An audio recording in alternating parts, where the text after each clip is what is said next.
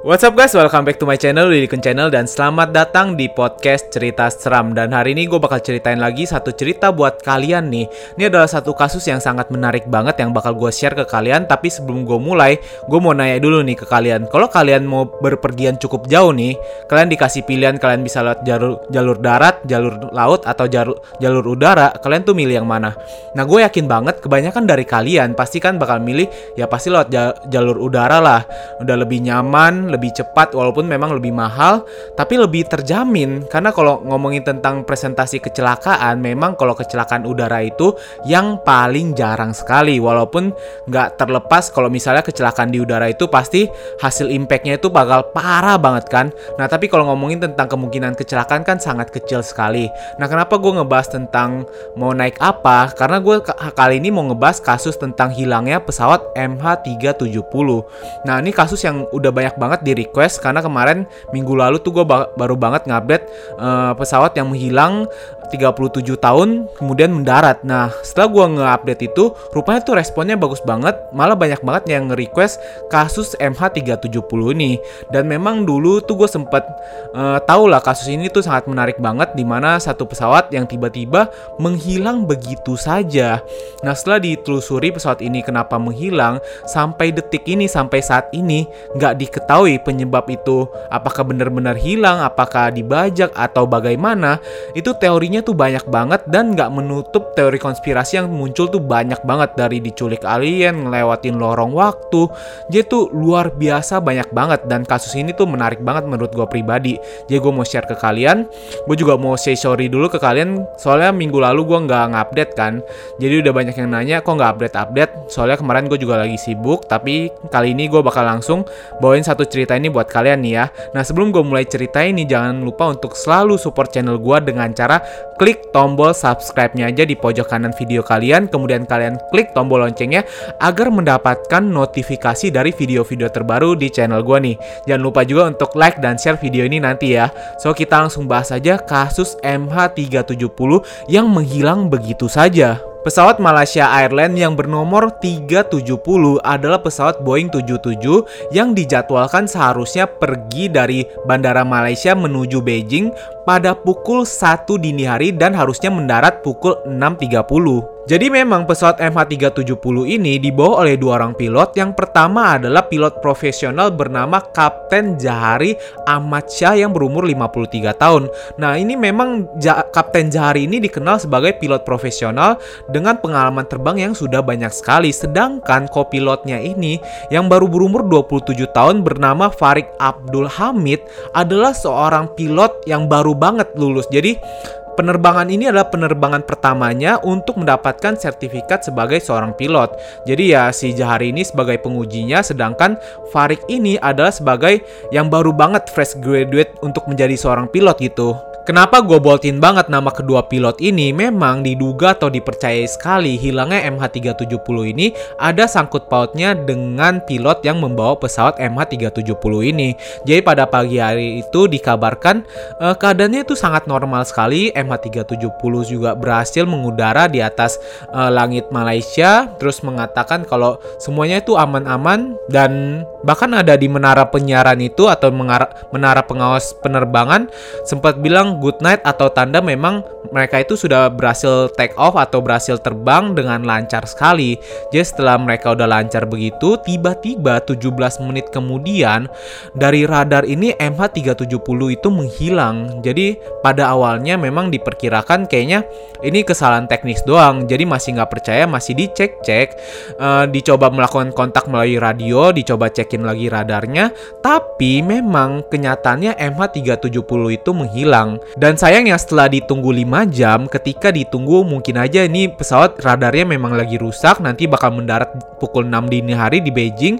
Setelah ditunggu 5 jam ini, memang dari menara pengawas di Beijing juga tidak menerima radar kedatangan dari MH370.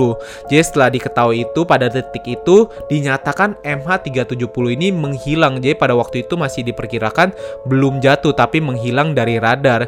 Nah, setelah itu dilakukan pencarian yang cukup besar karena memang e, dalam penerbangan ini banyak banget pihak-pihak dari warga negara yang banyak banget. Jadi dilakukanlah pencarian di situ. Proses pencarian MH370 ini tercatat sebagai pencarian pesawat hilang yang paling banyak memakan dana. Jadi proses pencariannya juga dilakukan selama tiga tahun, tapi sampai sekarang udah enam tahun nggak ada titik terang sama sekali. Pada awalnya pesawat MH370 ini diperkirakan jatuh di Laut Cina Selatan. Jadi pada waktu itu pencarian pertama langsung dilakukan di Laut Cina Selatan. Tapi pada pencarian pertama ini sangat tidak ditemukan bukti apa pun adanya puing-puing pesawat pun tidak ditemukan. Jadi diperkirakan pada saat itu sepertinya letak jatuhnya MH370 ini salah nih bukan di Laut Cina Selatan karena nggak ada buktinya sama sekali, nggak ada puing-puing, jadi nggak ada bagian pesawat yang ditemukan sama sekali di situ itu sedikit pun nggak ada. Jadi setelah itu dilakukan lagi penyelidikan dan datang bukti dari satu perusahaan satelit yang mengatakan mereka mendapatkan radar yang diperkirakan adalah pesawat MH370 yang mengarah atau tiba-tiba membelok ke arah kiri. Jadi kalau kita perhatiin dari peta ini, pesawatnya itu yang tadinya mau ke arah Beijing tiba-tiba menuju kiri, menuju ke arah Laut Samudra Hindia. Nah, setelah diketahui informasi seperti ini, akhirnya dilakukanlah pencarian yang kedua. Tapi sayangnya setelah dilakukan pencarian yang kedua, tidak ditemukan juga bukti-bukti adanya puing pesawat MH370 karena memang uh, perusahaan satelit ini nggak bisa memberikan pinpoint atau satu titik di mana pesawat itu jatuh. Jadi dia cuma bisa memperkirakan seberapa luas sih area yang mungkin aja pesawat MH370 ini jatuh. Tapi itu terlalu besar sekali. Jadi setelah mendapatkan informasi ini, yang membuat fakta yang sangat unik sekali adalah Sepertinya pemerintahan Malaysia sendiri menutupi keberadaan atau di mana letak dari MH370 ini jatuh, bukan karena uh, penyebab jatuhnya ini dari pemerintahan Malaysia, tapi lebih arah di mana pemerintahan Malaysia ini tidak mau mengikutkan atau memberikan kesempatan pihak luar untuk masuk ke dalam negaranya. Nanti takutnya dari pihak luar itu malah mengetahui sisi jelek dari negara Malaysia atau maskapai dari Malaysia Airlines ini. Karena pada kenyataannya hilangnya MH370 ini, pemerintahan Malaysia itu sudah mengetahui pada awalnya pesawat MH370 ini nggak jatuh di Laut Cina Selatan. Jadi pada waktu itu memang pesawat MH370 ini hilang dari radar pesawat, tapi masih bisa dideteksi oleh radar militer. Jadi pada waktu itu diperkirakan sangat besar sekali kalau pemerintahan Malaysia ini sudah mengetahui kalau jatuhnya pesawat MH30 MH370 ini mungkin sekali di laut atau samudra Hindia bukan di laut Cina Selatan. Jadi kenapa informasi ini ditutupi oleh pemerintahan Malaysia sampai detik ini belum ada uh, data yang memadai. Apa alasan pemerintah Malaysia menutupi data ini awalnya? Nah, memang setelah mendapatkan data-data yang cukup aneh itu, diketahui juga fakta yang cukup aneh sekali di mana cara terbang dari pesawat MH370 ini cukup aneh. Jadi, e, diperkirakan pesawat MH370 ini terbangnya itu mondar-mandir atau lebih tepatnya zigzag. Jadi dia itu terbang tepat di pinggir perbatasan antara negara-negara. Jadi dia masuk ke satu negara kemudian langsung keluar lagi, masuk ke negara lain kemudian keluar lagi, masuk dan keluar lagi. Jadi kalau kita lihat di tempat radar pendeteksi, khususnya di tempat yang radar pendeteksi militer ini, ada kemungkinan orang yang melihat radar itu kira itu cuma radar radar palsu. Soalnya kayak hilang muncul hilang muncul hilang muncul. Jadi ada nggak percaya gitu ini beneran nggak ada satu pesawat apa memang radarnya itu rusak? Jadi cara terbang MH370 ini memang cukup aneh sekali. Apakah ada yang mengendalikan pesawat ini? Apakah pesawat ini dibajak? Atau memang ada kesalahan teknis? Atau memang pilotnya ini yang sengaja menerbangkan seperti itu menja menjadi satu pertanyaan yang cukup aneh sekali. Dan faktanya setelah kita mengetahui hal itu, muncul lagi fakta yang sangat aneh sekali di mana pesawat ini rupanya sebelum sempat jatuh diperkirakan jatuh di Samudra Hindia, pesawat ini diperkirakan terbang dengan autopilot berjam-jam hingga bensinnya ini habis. Jadi ketika pesawat ini terbang selama tujuh setengah jam, jadi bensinnya itu udah mau habis, akhirnya itu dia terbang di atas Samudra Hindia. Kemudian ketika bensinnya atau fuelnya ini habis, pesawat ini juga jatuhnya itu bukan kayak jus gitu loh, bukan langsung kayak mendarat pelan begini, tapi diperkirakan pesawat ini mengalami yang jatuhnya ini menukik. Jadi habis langsung dia nukik gitu loh. Jadi kepala pesawat ini langsung menghantam uh, Samudra Hindia dengan kecepatan yang sangat tinggi sekali. Jadi kemungkinan untuk selamat dari benturan itu bisa dibilang mustahil. Dan seperti yang gue bilang tadi, setelah diketahui fakta-fakta yang cukup aneh kenapa pesawat ini bisa tiba-tiba menghilang, terus gimana terbangnya bisa aneh banget, terus juga kemungkinan dia autopilot sampai akhirnya kehabisan bensin. Kenapa bisa seperti itu? Sampai sekarang itu masih menjadi misteri. Dan setelah dilakukan pencarian yang kedua pun di Lautan Samudra Hindia yang sudah diperkirakan, uh, masih tidak ditemukan bukti sama sekali kalau pesawat itu sebenarnya jatuh apa enggak pada detik itu ya. Dan akhirnya pencarian pun dihentikan setelah tiga tahun pencarian. Nah setelah tiga tahun pencarian ini juga ditemukan fakta yang cukup unik karena memang dari kru, dari penumpang, dari pilotnya itu juga diperiksa satu persatu. Jadi dari 239 penumpang di pesawat itu semuanya diperiksa datanya apakah ada kejanggalan. Yang uniknya di dalam cerita ini di dalam hilangnya MH370 ada keunikan dari Kapten Zahari Ahmad Syah. Kenapa gue bilang ada unik banget? Karena pada waktu itu memang pilot ini sudah sangat berpengalaman dan dianggap adalah pilot profesional di Malaysia Airlines ini. Jadi memang dia udah udah, udah pengalamannya tuh udah luar biasa banget. Tapi dari semua fakta itu ditemukan satu fakta yang sangat cukup menarik sekali di mana di rumah Kapten Jahari ini ditemukan satu alat simulasi penerbangan untuk menerbangkan pesawat. Nah, kalau kita yang orang awam kalau ditemuin itu pasti aneh lah. Tapi ini kan ditemuin di rumah seorang pilot itu wajar.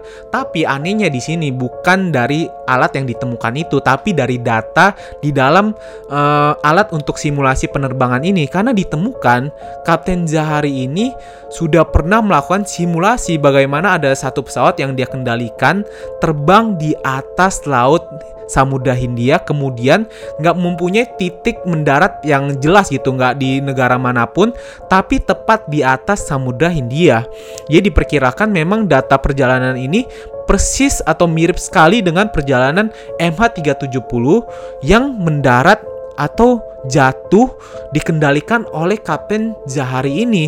Jadi pada waktu itu diperkirakan atau diduga juga Kapten Jaharila yang melakukan tindakan untuk menghabisi nyawanya bersama-sama dengan seluruh penumpang pesawat itu. Tapi sebenarnya fakta ini sempat di di nggak disetujui karena memang dari ribuan penerbangan simulasi pe, simulasi alat itu cuma ada satu atau dua penerbangan yang cukup aneh seperti ini. Karena kalau kita lihat seperti dua sisi koin jadi ada sisi negatif yang tadi gue ceritain tapi ada juga sisi positifnya di mana kalau seorang pilot melakukan hal itu di, di dibilang itu adalah hal yang wajar karena dia itu berlatih bagaimana kalau misalnya nanti pesawatnya ini kehabisan bensin atau misalnya ada kerusakan mesin ada malfunction dari pesawatnya juga bisa tiba-tiba harus mendarat di atas air gimana sih? Harus disimulasin kan?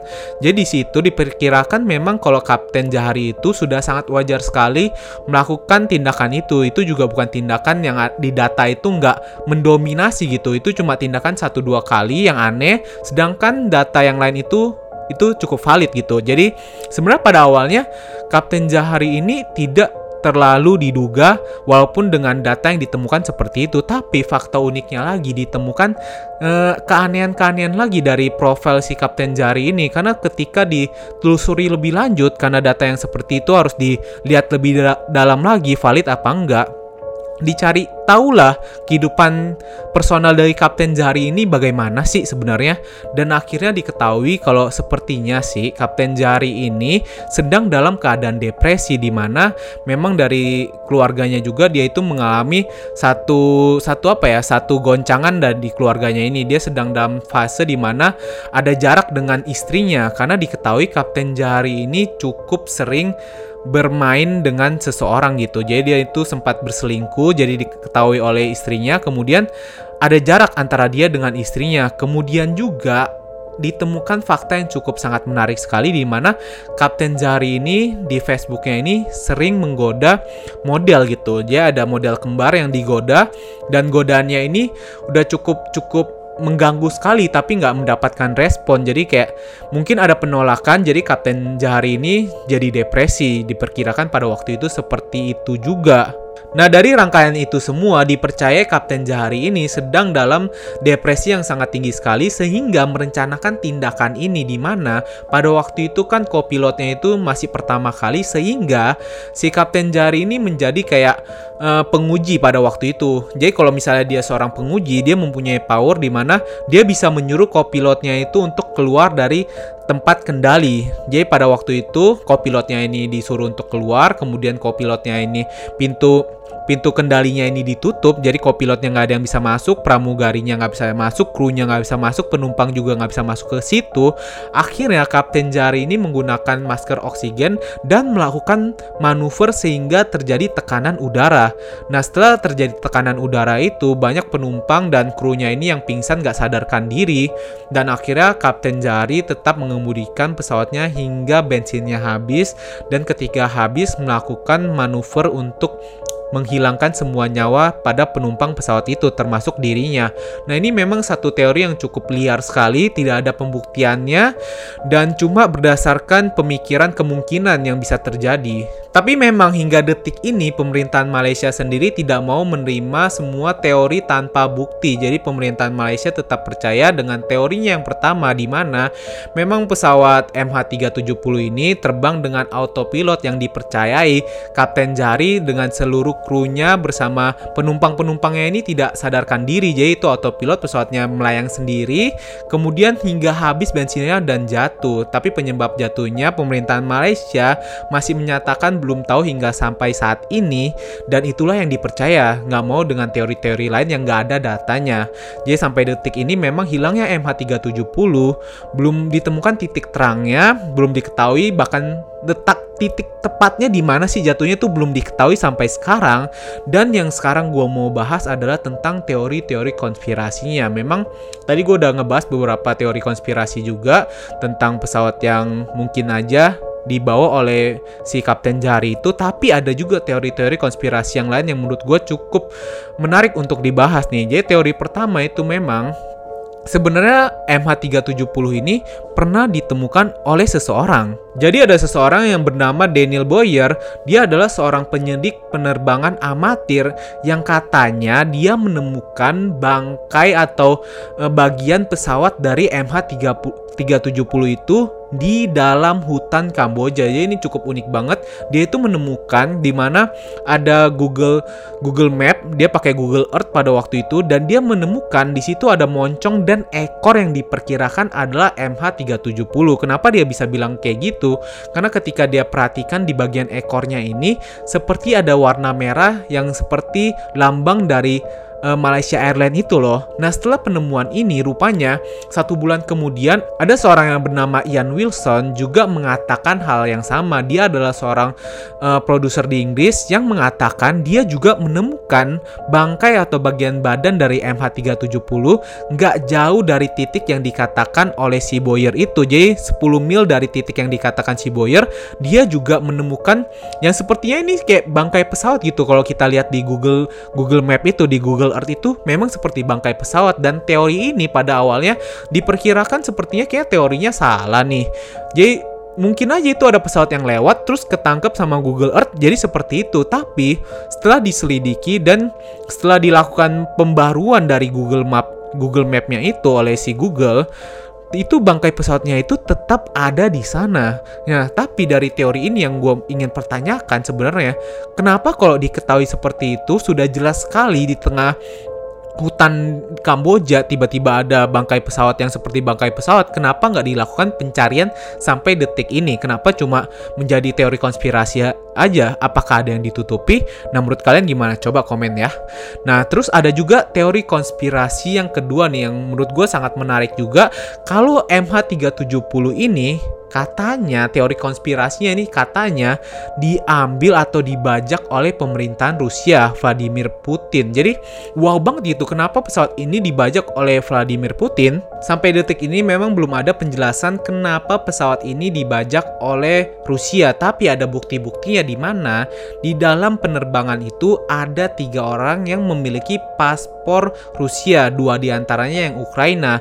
Dan diperkirakan, nggak dari situ aja, diperkirakan pesawat ini bahkan sudah mendarat di Kazakhstan yang disewa oleh pihak Rusia. Nah kemudian, kenapa sih bisa menghilang? Maksudnya kenapa pesawat itu juga bisa berjalan zigzag? Dari teori ini bisa menjelaskan di mana itu sudah dibajak oleh pemerintahan Rusia. Jadi radarnya ini memang diretas sehingga diperkirakan pesawat itu tuh nggak berjalan sesuai radarnya. Radarnya ke mana, dia ke mana. Karena kalau kita perhatiin penerbangan MH370 ini, dia melakukan beberapa kali pemutaran. Yang pertamanya itu ke arah kiri, kemudian ke arah barat, kemudian ke selatan, dan diakhiri ke arah Antartika. Jadi ke mana lagi kalau bukan ke arah Rusia.